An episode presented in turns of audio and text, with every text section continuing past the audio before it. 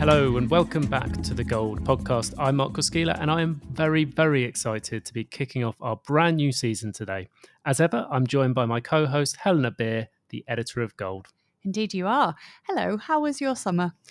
Lovely, although a little bit too hot for myself at uh, certain points here in London. It, uh, it, w- it was quite warm. It was. I really enjoyed that, I have to say. Each to their own. How about you? What did you get up to?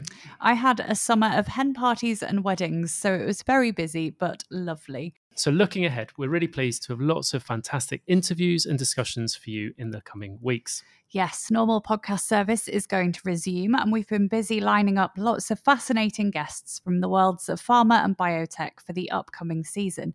We've even got some exciting roundtable discussions in the pipeline, so do be sure to look out for those later on too. Indeed. But for today, for our first episode of the new season, we're very excited to be sharing a special extended version of our recent Catalyst interview with Dr. Juby Jacob Nara, Vice President and Global Medical Head for Respiratory, Allergy, and Gastrointestinal Diseases at Sanofi. Yes, this interview has been hugely popular with our Gold Magazine readers since its recent publication. We'll link it in the show notes if you want to have a read. And we're very excited to be sharing it in full with you on the podcast today. But before we get to that, it's been a busy few months for the industry. And while we can't begin to reflect on everything that's happened this summer in pharma, let's dig into a couple of the standout stories in our news review.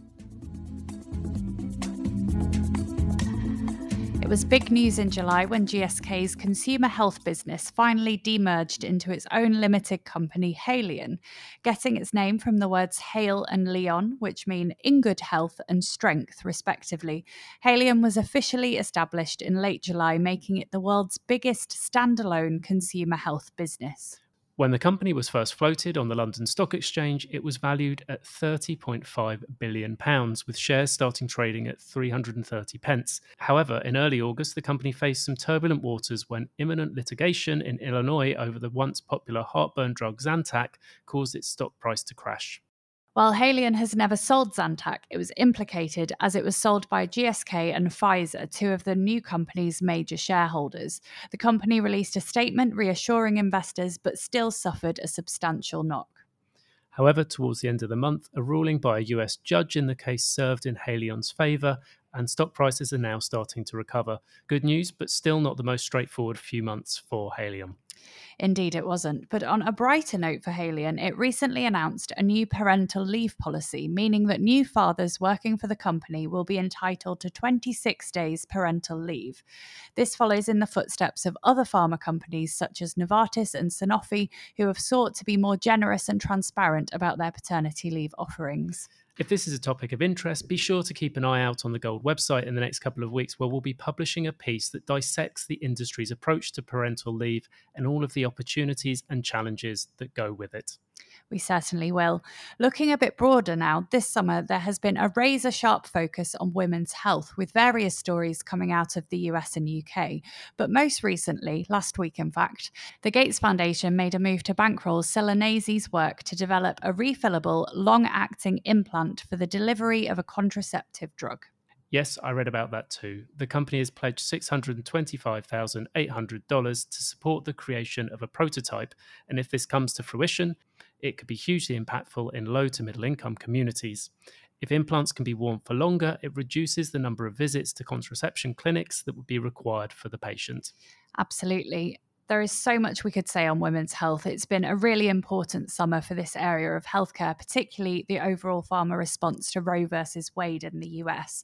And this is something we'll actually be covering in detail in the October issue of Gold. So do keep your eyes peeled for that piece next month. Now, Marc, shall we move on to our interview? Yes, absolutely. So now we have our chat with Dr. Juby Jacob Nara, Vice President and Global Medical Head for Respiratory, Allergy, and Gastrointestinal Diseases at Sanofi. Our assistant editor, Isabel O'Brien, caught up with Juby for the latest issue of Gold, and she's picked out some of her favourite moments from the interview for us to share with you today. Juby covers a whole host of topics, including her move from medicine to medical affairs, the value of cross functional learning, her passion for professional development, and much more. Marc, I'm going to hand over to you for this one. Take it away. Thank you very much, Helena. I'll dive straight in. First up, Isabel asked Juby about what drew her into the pharmaceutical industry. Juby began her professional life as a physician working in multiple disciplines and countries around the world, but one day she learned of an opportunity in pharma that really appealed. Let's hear her story. So, you know, it's interesting because back in the day, and that was 1998 actually, um, when you think of pharma, you don't really think of physicians in pharma. It wasn't as much, unless it's truly clearly just as an investigator or someone very much knee deep in research. And um, pharma was just known as the dark side. And for me, I didn't know any better. I mean, I've had reps come to me and back in Malaysia and India, and then I basically was working in the US when um, I met quite a few people. I was working in dermatology, no less. And um, they were initiating at that time this whole concept of the MSL program.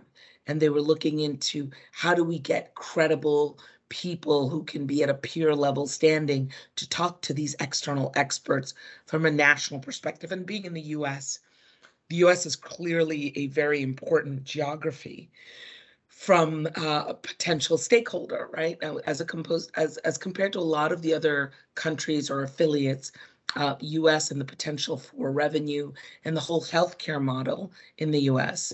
Uh, was one that lent itself to being prioritized amongst pretty much everyone in industry. So they were trying to find models in which HCP engagement was optimized um, mm-hmm. from a science perspective, not just from a sales or marketing perspective. And I thought, hmm, you know, it's interesting. And they were like, oh, we really like uh, people like yourself to be able to come on board. Any chance of sending us your resume? I just took it like not really interested and didn't really bother. Then they sent me emails and um, asked again. And I thought, hey, you know what? Let me just try it. Let me see what happens without any expectations, see what happens. And I really wasn't planning on leaving medicine, to be honest with you. And the intent was really to be one of the pioneers of this whole MSL program, which has different names in different companies. And um, I've always been a fan of helping educate people. Um, mm-hmm. even when I was practicing and even when I was working with junior residents, et cetera, it's always been something to me about communicating, about mm-hmm. taking these complex matters and deep held science and making them into digestible bites and points of remembrance, points to clearly uh, plant in a mind that they remember that aspect of it and it helps them in the train of thought.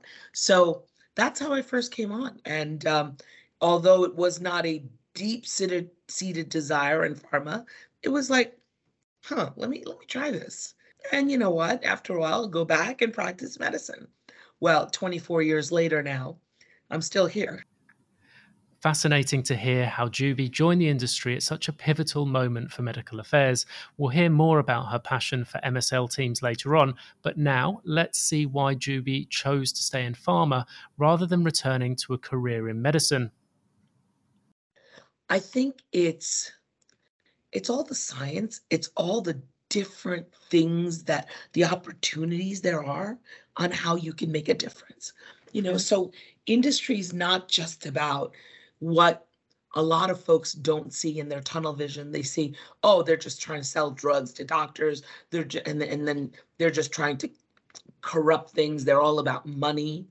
Mm-hmm. Um, it's way more than that. So as I've been in industry all these years, and obviously you you people may see that I've had many roles across different functions. I found uh, all the stuff that they do internally and externally with people, like public affairs and patient advocacy, the managed care aspect of things and getting things on formulary and how you do that you know working with uh, government bodies in terms of policy making I've been involved in all of these integrally, you know, in terms of working with the agencies, whether it's FDA, EMA, whether it's ACIP or JCVI or ATAGI in Australia. I've had the opportunity to engage at such great levels across different organizations and different bodies. I've had the opportunity to speak at the UN.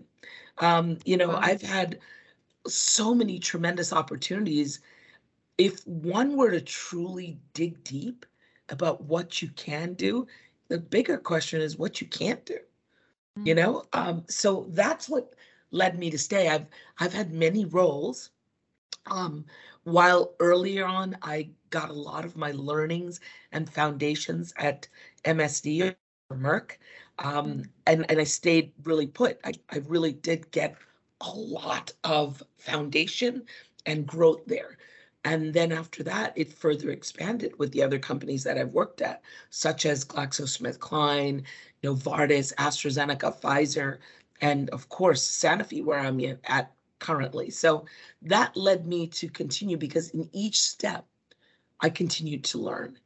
Mm-hmm. And one thing you don't want to do is stagnate wherever you are, even in practicing medicine, you don't want to stagnate. Then you keep that excitement going and mm. that's important to have that excitement going and truly be looking forward to the next day.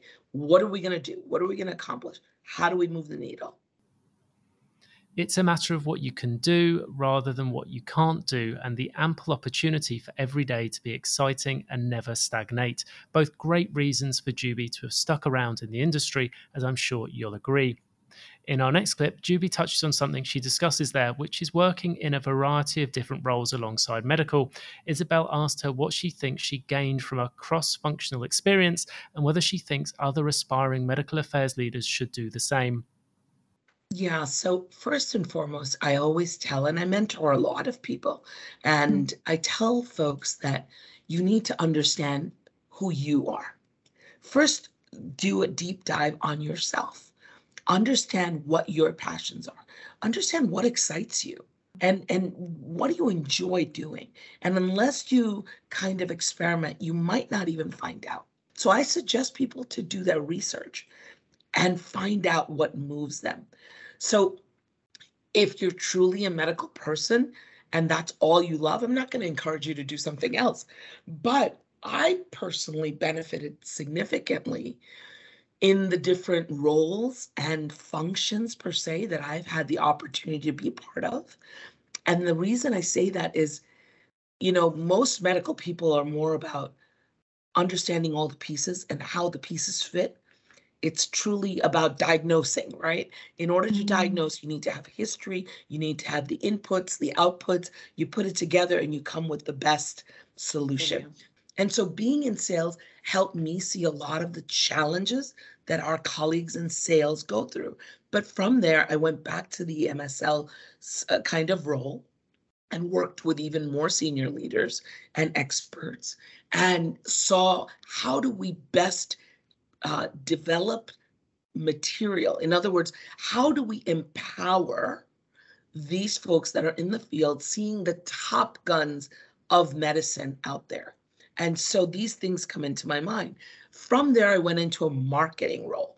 Now, that was, they wanted someone in medical to come in because a lot of the challenges that marketing had were those that medical would say, no, you can't do that, or no, you can't do this, because it's before approval.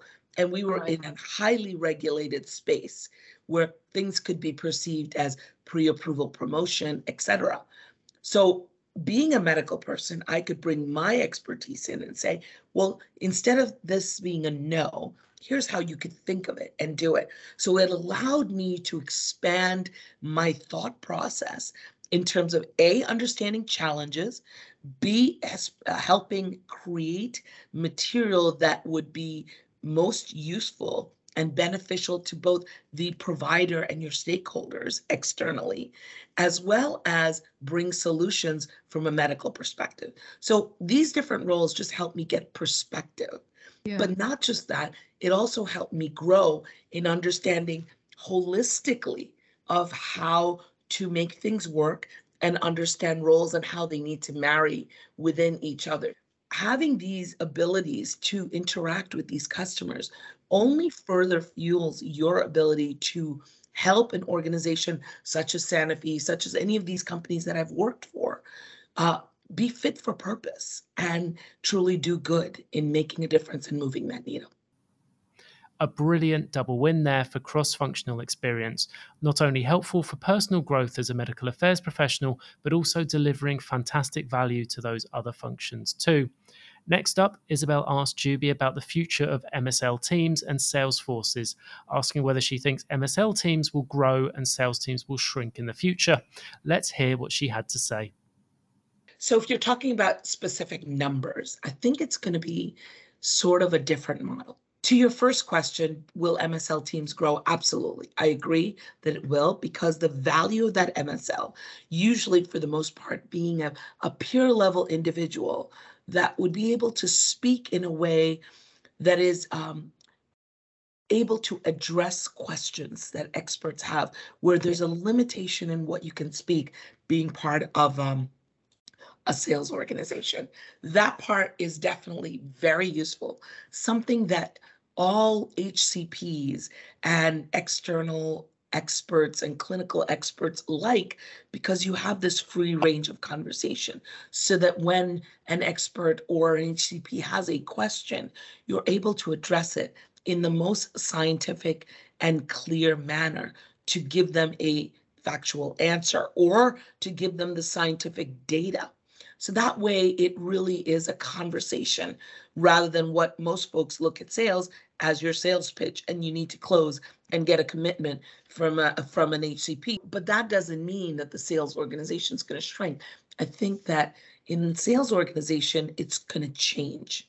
They really have to adopt a model that is um, continuously learning and continuously adapting and being agile and um, for the needs of that HCP because many times they don't have time for that. Like they just want the samples or they might want this. So they're still going to have to deliver samples because samples are tremendously valuable for practice.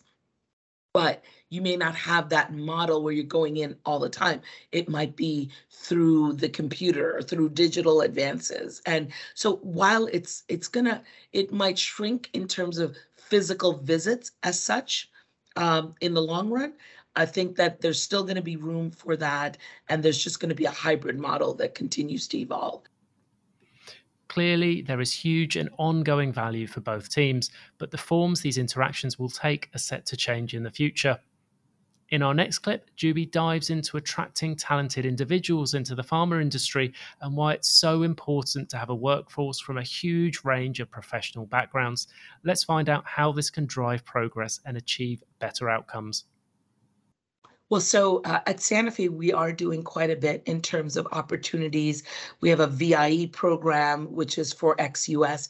We have a fellowship program with we embody a lot of different people that have done careers that are of a doctoral nature and who would like to experience what it's like in pharma, the different projects that we're doing, so that they can kind of um, go into different divisions and see what it's like. Um, and, and we give that diversity of experience for not just them to explore and have an opportunity, but also for us to see how we can leverage and open new roles. Now, the functions are what they are, but it continues to evolve in terms of how it's deepening and how much knowledge we really need. Pharma is a space where it's not it's not a tunnel vision. It is very broad. What I would highlight is if you want a taste of how to make an impact in people's lives, save lives, make better lives, but truly still work in your space and you know be innovative in terms of how do you expand that space, this is a great place to be. A rallying call there for anyone who's considering joining the industry. It's now time for our next and final clip, in which Juby reflects on the origins of her passion for professional development. She discusses the importance of empowering yourself to succeed, particularly when joining the industry as a physician with little to no business experience. So before I even go into where and what, I have to say, you know, having a strong, supportive family is mm. super helpful. I, you know, my husband was always supportive in the interim in my career journey and trajectory, I also ensured to be a mom, a wife, a daughter, etc. And and I had to I, I had three kids, um, managed to do work full time as well as study at the same time. And why I felt compelled to study is because I needed to change the narrative of being what they call, oh, she's a physician. So when I was credentialed in in in business, I have two business degrees, two MBAs. It was like, oh, wait a second, she's a physician, and and you'll see that many more physicians have done so and this further empowers us. So it was more for the empowerment. And we're in an age now that women are getting more recognition and are given more opportunities, which when I first started, it wasn't like that. It was a world where it was everyone on the top was truly a man. And not only did I want to empower myself to be credentialed to further demonstrate that, hey, I can do this. Mm-hmm. But I think that the the proof was in the pudding in terms of what my deliverables were in each role and how you know i've been blessed with the opportunity to be able to succeed so it's not easy i will not say it's it's easy. Because let me tell you there were sleepless nights tons of them and uh, frustration to no end. I was in a different country trying to do a final and managing that time zone to submission time in this time zone. So yes i but i do believe that continuous learning keeps us on our toes keeps us well informed and it's not just continuous learning where we're talking about degrees but it's also you know, educating ourselves on the here and the now and keeping up to speed on what's going on. You need to be out there knowing the trends, what's happening, what are the discussions that are going on, and be equipped to help in terms of the landscape and communicate hey, we're seeing these trends, we're seeing the following. We need to be nimble, agile, and and be ahead of the curve. So these things have helped me in my career, helped me in terms of helping others um, mm-hmm. within industry and and giving advice and mentoring others as well mm-hmm. and so if you're able to have the fortitude and you know be able to diversify and enjoy this then i say go for it i'm not saying continuously studying is for everyone you know um, but all of these aspects help me to have that point of view that embodies everything and that is truly holistic